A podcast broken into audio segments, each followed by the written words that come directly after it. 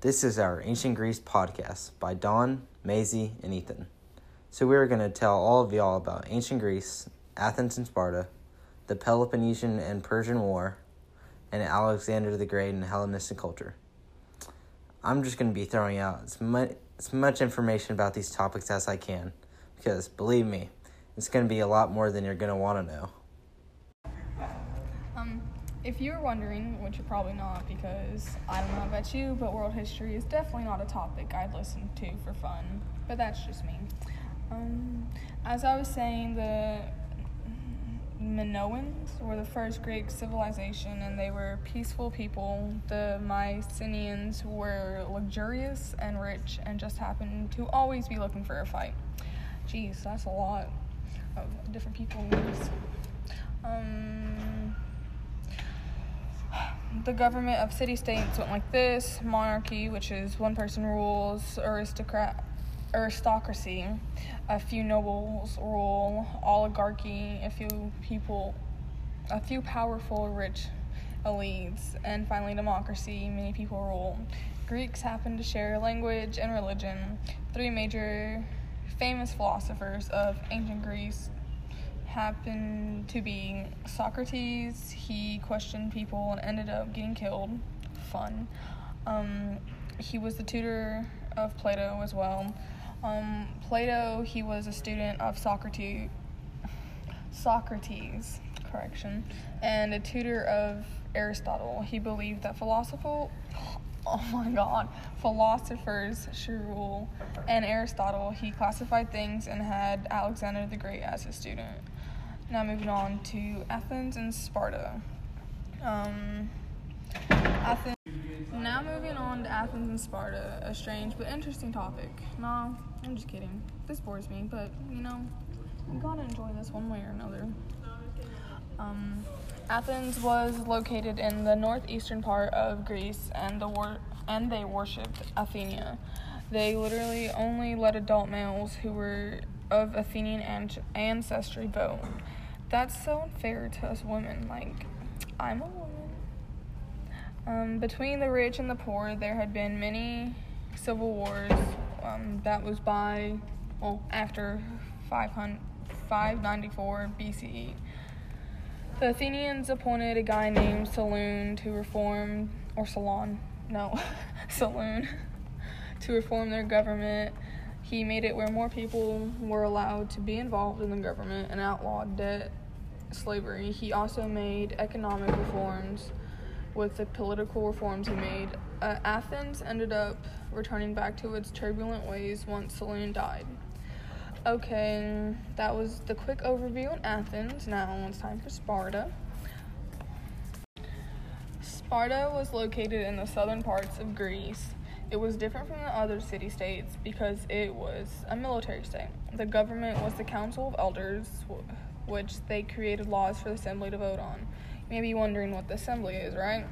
It's just composed of all the adult males of Spartan ancestry that owned all land. Two kings managed the military in Sparta. The social class went from citizens to non citizens to helots, which were Spartan slaves, and then the slaves. The helots and slaves had outnumbered the citizens 8 to 1. The men's life in Sparta was completely revolved around the military. From ages 7 to 65, they were moved to live in military barracks. They had rigorous training, they weren't given enough food to encourage fighting and stealing. The Spartan military created the toughest warriors in Greece, um, but the women in Sparta, they had more freedoms than they did in Athens. Oh my god. They were allowed to, they were physically active and they were allowed to participate in sports. And yeah. Next, we will be getting into the Persian War. The Persian War all started with a man named Darius, who was the king of Persia. Darius went out and invaded the small Greek islands of Ionia. The Greeks did not like this, so they revolted, and so Persia vowed to destroy Athens. Soon after, Darius, the king of Persia, had died of old age, so this left his son, Xerxes, to be the new king of Persia. Next will come the Battle of the Marathon. sorry, the Battle of the Marathon. This is when some Athenian soldiers met the Persians at the city of Marathon. It was obvious that the Greeks were greatly outnumbered, but although the Persians lacked the discipline to take on the battle like this, so Athens prevailed and won the battle with many Persian casualties. Not long after, Persia, Persia had sent in the naval fleet headed towards Athens, which gave a lot of doubt to the Athenians. The Athenian generals sent out their fastest runner to run into the city and tell the city of their victory. So Athens was not given up. Athens then sent out their army, which scared off the naval fleet from Persia. At this moment, Xerxes had promised to avenge his father's death. At a small mountain named Thermopylae, 7,000 Greeks ran into, into the entire Persian army. The Greeks knew what they were facing, so they retreated. They weren't able to do this alone, so 300 of the Greeks had to stay back and hold off the Persian army, which led, which led to the deaths of all of the 300. These deaths inspired the Greeks. At this point, Xerxes had reached the city of Athens, then burned the city to the ground. Xerxes then watched as his army was taken down by the Greek fleet. As the Persians were retreating home, the Spartans met them on land and took them down. With the Persians taken down, and Athens and Sparta were rivals again. They then made their own Greek alliances to counter off against each other. Next, I will be getting into the Peloponnesian War. To start things off, after the Persian War, since Athens was destroyed, most of the cities around helped to rebuild uh, the whole city of Athens. These cities came together to form an alliance called the Delian League. To counter this, the Spartans made an alliance of themselves, which they called the Peloponnesian League. Tensions grew between these two leagues, so then the Pel- Peloponnesian League declared war on the Delian League. During the second year of the war, Sparta made an attempt to surround all of Athens. So while Sparta controlled all of the land, the Spartans then burned all of the Athenian food. Although Athens still controlled the harbor, so they could ship in food. During the second year of the war, a plague hit Athens, which killed 50% of their population. Sadly, over the years, Athens recovered but never regained their strength. So, after 27 years of the war, Athens surrendered. Then, most of the people wanted to burn all of Athens once again. But Sparta spared the city because of their help against Persia. Otherwise, they would never gotten through the Persian War. I begin with Alexander the Great's father, King Philip. King Philip united the city states of Greece and transformed his army to the best ground force. But this isn't about King Philip, so enough about him. Born in Pella in 356 BC, Alexander showed great promise at an early age. He was tutored by Aristotle and at his father's request, and he loved the Iliad. In fact, he slept with it under his pillow every night. At age 16, he was given control of the Macedonian cavalry, but was soon exiled due to a fight between him and his father. At his daughter's wedding, Philip asked Alexander to come back. Coincidentally, Philip was murdered. Alexander quickly secured the crown. He burned down Thebes just to prove a point. No one else rebelled. With everyone under his control, he continued his father's legacy and attacked Persia. Two years later, he had conquered most of the Persian Empire. In the same year, Alexander and his army marched into Egypt, and Alexander was crowned Pharaoh and made a god. While he was in Egypt, Alexander founded Alexandria after himself, then went on to create around 12 Alexandrian cities. Alexander marched his troop through the desert of Central Asia into the Ganges River. On the way, they faced war elephants. At this time, Alexander gave in and they went home. Alexander and his men returned to Babylon in Persia. They fought for 11 years and never lost a battle. In 323 BC, Alexander became suddenly sick with fever. Eleven days later, he died. As he lay dying in his bed, he told his generals to the strongest as to who would rule his empire. The empire was split between three of his strongest generals after lots of fighting. And that is the end of Alexander the Great. Now on to Hellenistic culture.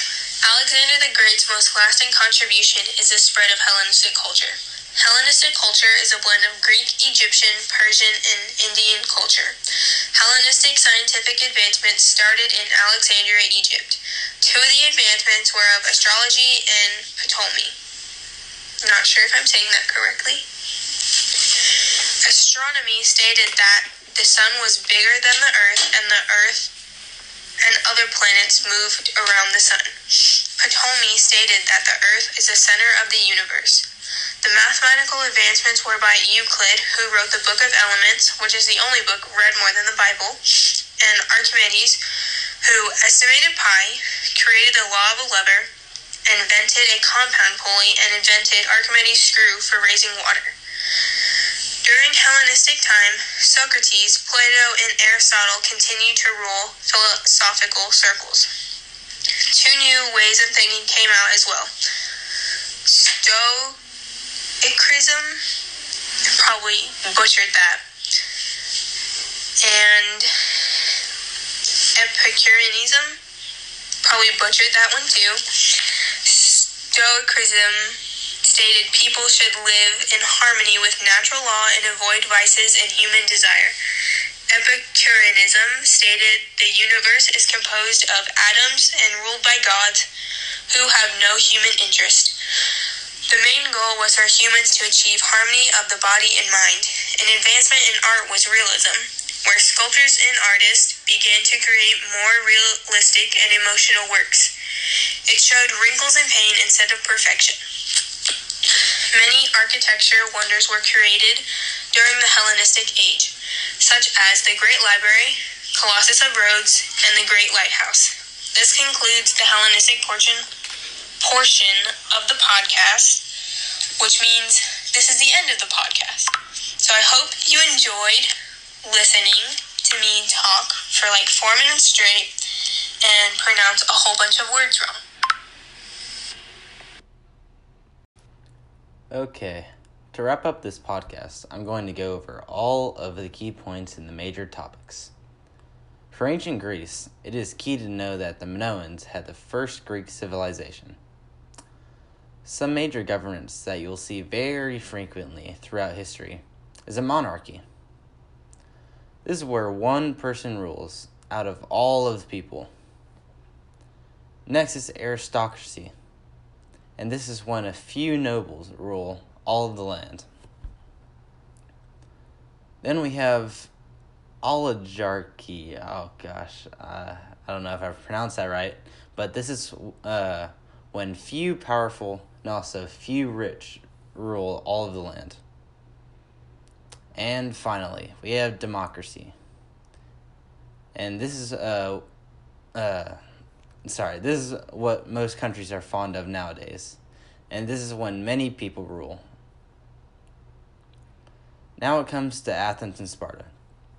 And to start things off, Athenians were not very fond of the female role in society. So they only let adult males who were of Athenian ancestry vote. Uh, now we have Sparta, which is located in the southern part of Greece. They had their form of government in a council they called the Council of Elders. Men's life in Sparta completely revolved around a military training. But hey, at least a woman had more freedom in Sparta. Next, we have the Persian War. And this one is quick and easy. Basically, all you need to know is that Athens and Sparta teamed up to take on Persia. And at the time, Persia was ruled by a man named Darius, who then later died of old age, and that gave their leadership to Xerxes, his son. After both the Battle of the Marathon and the Battle of Thermopylae, Thermopylae, Xerxes reached Athens and burned it to the ground. As Persia was retreating, Sparta met them on land and defeated the Persians.